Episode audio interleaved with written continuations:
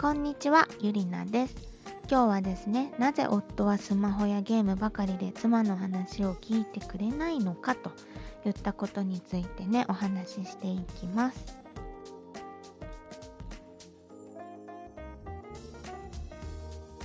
このスマホとかゲームやってて全然話を聞いてくれないというね、ご相談もよくある悩みの一つなんですけれども、今朝ちょうどですね、私もこういう気持ちなのかなと、その夫側ですね、話を聞かない気持ちってこういうことなのかなと思った出来事があったので、ちょっとご紹介するんですけど、朝ですね、子供たちの朝食を準備していて、一人がですね、お星様ポテトが食べたいと、そういうのがあるんですけど、言うのでですね、見てみたら残りが5個しかなかったんですね。で、一人食べたいと言ったので、どうせまたね、みんな食べるだろうということで、3人いるんですけども、お皿に1個、2個、2個というね、もう分配で出したんですよ。上の子だけね、1個だったんですね。上の子はもうご長男気質なんでね、ちょっとぼんやりしてるので気づかないかなと思ったんですけども、やっぱり気づいちゃったんですね。ちょっと甘くてですね、私の読みは。でももう大騒ぎになってなんで自分だけ1個なんだっていうことでね、わーわーわめき出すわけですよ。でもそんなね、もうポテトが1個少ないくらいでそこまで騒ぐことなのかと、こっちはうんざりするわけですよ。そのポテトに限らず、ちょっとしたことですごく怒ってね、泣いたりとかして、もうそんな泣きわめくような年でもないんですけど、ギャーギャー騒いでうるさいんですね。で、わかるんですよ。ポテトがね、少なかったっていうことももちろんそうだし、なぜ自分だけ少ないのかと、お母さんは僕のこと嫌いなのかとね、そういうふうに思うみたいなんですよね。で、気持ちはわかるんですよ。そりゃね、自分だけ1個少なかったらもう嫌に決まってるじゃないですか。なんですけど、もうただでさえ朝の忙しい時間にね、もうそんなことこっちとしてはそんなことなんですよ。ギャーギャー言われると、腹が立ってきてね。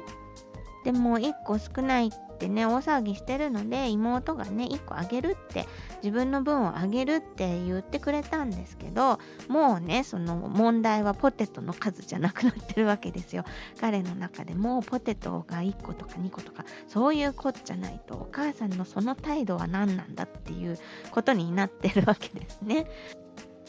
本当はね、私としてはポテトの1個や2個でね、くだらないなとか、どうでもいいよそんなことって思うんですけど、本人からしてみたらね、もう大騒ぎして泣きわめくくらい重要なことであると。なので、そのね、受け手側がそう思うんだから、私がね、一方的にくだらないとかね、そういうふうにジャッジしてはいけないことではあるんですよね。で、そこでこういうことなのかなって、冒頭で言ったんですけど、そういうふうに思ったんですよね。どういうことかと言いますとね、その夫婦関係の不満のアンケートっていうのをね、私が取った時にもですね、夫が話を聞いてくれないとか、スマホばかり見てるっていう類のね、回答っていうのがすごく多かったんですよ。ちょっとね、一例を読み上げますと、旦那への不満は携帯いじりながら話を聞いてたりするので、それがややムカムカ、上返事ばかりで、そして結局話を聞いてなく、あれなんだっけって後から聞いてくると、さっき言ったよと思いが爆発。30代女性の方。人の話をちゃんと聞いてないのか、話したことをすぐに忘れるからイライラする。30代女性の方。ゲームやテレビに集中していて、私が話をしているのに聞いていない、返事をしないことがあります。もう少し話を聞いてほしい。30代女性の方。旦那が話を聞いてくれない、うんうんしか言わないことが私にとっての不満です。真剣に聞いてもらえない、スマホ見ながらの相槌などイライラします。やっぱり聞き流さず、そうだよねとか共感してもらえたら夫婦仲良くいられるのかなと思いました。30代女性ということでですね、もうリアルな生の声なんですけども、このね、夫が話を聞いてくれないと、スマホ見ながらとかね、ゲームしながらとか、なんかこう上の空で相槌だけ打っていて聞いてないとかね、そういうことがなぜ起きるのかなというと、まあそれはですね、その夫の方、男性側がどうでもいいとかね、そんなことぐらいでっていうね、その妻の会話というか話してる内容を軽んじてるっていうわけですよね。妻の話はどうでもいい、妻の話を聞くことが苦痛であると思っているということなんです。で、これはですね、もう先ほどの私の朝の例ですね、息子がもうポテトが自分だけ少なくてわめいているのをどうでもいいとか思ってなんか一生懸命に言ってるんだけど聞き流している状態っていうのがね、その旦那さん側の意見なのかなっていうふうに思ったんですよね。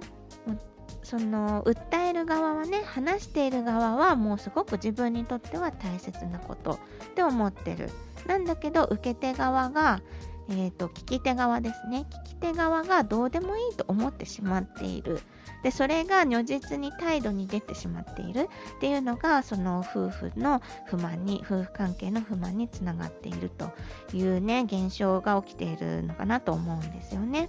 で、じゃあなぜね、その多くの男性にとってね、妻の話がこうどうでもいいとかね、くだらないと思ってしまうかっていうと、そこにはね、やっぱりその男女の会話の目的の違いっていうものがね、一つあるんじゃないかなというふうに思います。これについては、別のエピソードでね、詳しく触れているんですけども、エピソード8ですね、シャープ8という回でお話ししているので、後でね、良ければ聞いていただきたいんですが、そもそもね、男性脳と女性の脳みそですね、では会話の目的とかね、会話のスタイルっていうのがもう真逆であるんですね。女性はね、共感を求めて、その出来事を時系列で話す。最初にこうで、その後こうなってこうなったというふうに話すのに対してですね、男性は目的思考型、問題解決型の会話を望んでいます。なので、女性が話し始めると、この会話は何のためにしているのかなとかね、この会話において解決しなければいけないことは何かなとかね、問題点はどこにあるのかなとかね、あとはこの話の結論、オチは何かなとかね、そういったことを考えながらね、会話するんですね。なんですけど、女性の会話自体にですね、そんな大それた目的とかないわけですよね。その今日こうだった、ああだったとかね、話すことにその小難しいね、その問題点を明るみにして、それを解決するために話しているっていうようなことはね、もちろんすごくこう真剣な悩みとか相談の場合もあると思うんですけども、そうじゃなくてね、普段のちょっとした会話とかいう場面を想像していただければ、ただね、聞いてほしいだけ、問題点を整理してほしいわけでもないし、もちろんそんなね、なんか綺麗なオチなんてね、ない、そういう男性にとってつまらない話をしていることがね、しばしばあると思うんですよ。で、女性は別にただ聞いてほしいだけなわけですよね。なんですけど、そのね、つまらない話、男性にとってつまらない話を聞くのはもう苦痛、人によってはもうかなり苦痛であるみたいなんですね。なので、聞き流してしまったり、相槌だけ打っていて上の空だったりね、で、あとはもうスマホを見て話しかけてくれるなオーラっていうかね、もうシャットダウンっていう形でね、そういう風にしてしまう。もうスマホとかゲームをやってる方が楽しいっていうことでね、もう優先順位がもうそうなってる。妻の話を聞くよりもスマホ優先になってしまうっていう現象が起きるっていうわけなんですね。なんですけど、こういうことをね、繰り返されると、妻からすると、女性側からすると、もうこの人は話を聞いてくれないんだっていう風にね、なって、もう何を話しても無駄だっていう風になると、だんだんね、もう話もしなくなっていくと、会話もなくなっていくっていうことですよね。なのでね、男性ももしね、その奥さんのお話聞くのがね、くだらないなとかね、つまらないなとかね、まとまってないなとかね、オチがないなとかね思ってその聞くのも苦痛って思うかもしれないんですけども、そこでねそのちゃんと聞いてあげないと後々こうどんどん夫婦の溝っていうものがね生まれていってしまいますし、妻が不機嫌になってね自分にもそれがこうマイナスになって返ってくるわけなので、まあね、ぜひ知っておいていただきたいのは、女性のね話の目的っていうのはそもそもその聞いてもらうことそのものであって、求めているのは共感であるっていうことですね。なので上の空で聞いていると後でねそのバレて怒られることにもなりますし、なぜか妻が冷たいなとかね、無視されるとか、妻が話しかけてくれなくなったとかねいう時には、もしかしたらその日頃からね話をきちんと聞いていないということが原因かもしれません。で、その話を聞いてるっていうのも、その例えばねその妻が求めてもいないのにアドバイスから入る、それは君がこうしたらよかったんじゃないとかねアドバイスされてしまうと、その奥さん女性側はいやそういうことをね求めてるんじゃなくて、うんうんそうだったねとか大変だったねとか嫌な思いをしたねとかね、そういう気持ちに共感してほしいんであって、妻からすると的外れなアドバイスをしてしまうとそれは話を聞いてることにはならないんですね。あ、もう全然分かってくれないっていう風に思われてしまうと。で、面倒に感じても妻にとってはその共感してもらうっていうのはとても重要なことなんですね。で、女性にとってその共感されることがどれだけ重要かっていうのはまたこれもね別のエピソードで話しているので、シャープ11、12あたりでねお話ししているので、よかったらバックナンバーからね聞いていただきたいんですけど、女性はねその共感されることによってストレスが減ったりだとか、その自分自身がこう生き抜く知恵みたいのをどんどん身につけていくっていうね特徴を持ってるんですね。なのでその男性にとってはもう時間の無駄話をしているように感じるかもしれないんですけど、女性にとってのね会話の共感っていうのはすごく重要な意味合いがあるということもねぜひ知っておいていただきたいと思うんですね。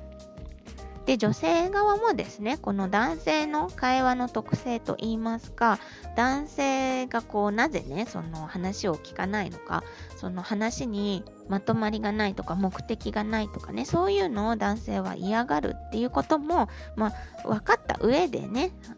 前置きでちょっと聞いてくれるだけでいいんだけどとかね、ちょっと愚痴聞いてくれるって言ってからね話し出すようにすると、男性側にもね別にただ聞いていればいいんだなということが分かりやすくなるので、そういう風にねお話しされていくといいと思いますね。その聞いてもらった後は聞いてくれてありがとうとかね、話聞いてもらえてすっきりしたわとかね、そういう風に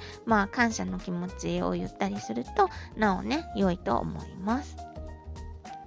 で、もしねその逆の立場でもしかしたらね夫の話がつまんないなとかね思うこともあるかもしれないんですけど、あとはねうちの例のようにお子さんがいる場合、お子さんのその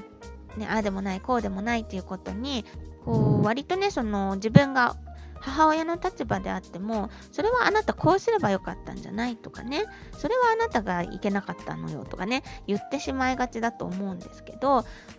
お子さんが求めているものもね共感なので、そこはその同じなんですよね。なので普段誰と話す時でもですね、相手がどういうふうに思ってるのかなとかね、相手が求めているのは何なのかなっていうことをね考えながら